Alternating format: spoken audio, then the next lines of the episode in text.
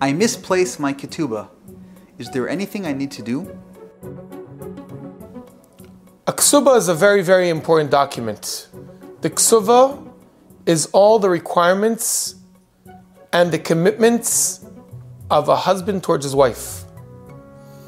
The chazal tell us, our sages tell us, a person should not dwell with his wife, not even for 1 hour, without them having a Ksuba between themselves. And therefore, from the chuppah, from the wedding, they should know at every single time where the Ksuba is. The Ksuba, according to many customs, should be among the couple, should be in their house, together with all the very important documents.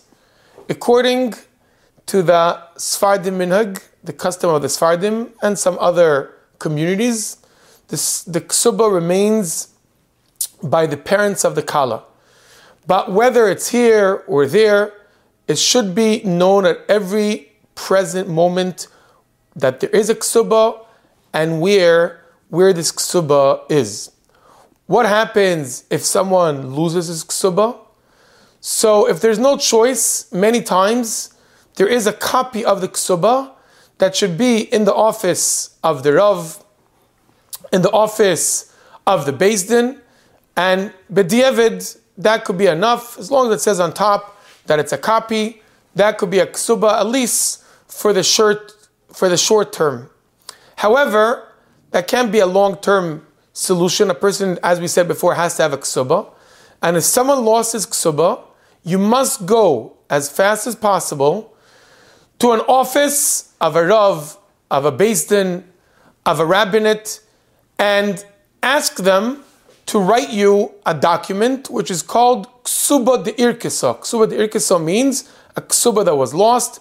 In this document, they'll put the original date of the wedding, the original commitments between the chasen to the kallah, the husband to the wife, and that could be a copy, a legitimate copy of a Ksuba. Same thing applies when someone discovers that there was a mistake in a Ksuba. A lot of times you could have an essential mistake that makes the whole Ksuba become puzzle. It could be not the right name. It could be not the right date. It could be not the right place where the Ksuba or where the wedding took place. This type of mistake requires a nuksuba. And then there's another copy, another type of document that's called Ksuba De Yishtakach Boi uso. A Ksuba that a mistake was made in it, and then you go once again to a Beis Din, to a Dayan, to a Rav, to a rabbinate, and there you write another Ksuba that's called Ksuba De Yishtakach Boi uso. You make the correction, and from that on, you could actually use the Ksuba. Bottom line is, a person must have a Ksuba. What happens if you know that it's still going to take some time till you actually meet the rabbi? In such a case, what a person should do is he should call 2 adim, 2 witnesses, and he should take some kind of jewelry, something that's worth money, some object that's worth money. He should make a kinyan, pick it up in front of these 2 adim, these 2 witnesses, and say, I'm dedicating this for the sake of whatever I owe my wife in the Ksuba. And the minute he did that, at least there is a financial commitment between the husband towards his wife with adim, with a kinyan, and that could be till they actually reach the rabbi, the dayan, in the fastest way possible. And just for a very special note, we know that by the wedding, there are many, many very emotional parts. There's one part that has to do with covering the kallah surrounding the chasen 7 times, the different blessings that are said, the placing of the ring. But we should really, really know that the most meaningful part is the Ksuba.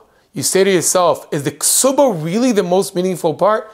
Is it more meaningful than the Dalet Bavis, the Niggun that we sing from the Alter Rebbe before the Chasana, before the chuppah? Is it more meaningful than remembering Jerusalem, Yerushalayim? Is it more meaningful than the 7 special blessings? And the answer is yes. Because in the end, our commitments, the day-to-day commitments that we have from one to another, are when we really know that there's an actual bind and actual connection.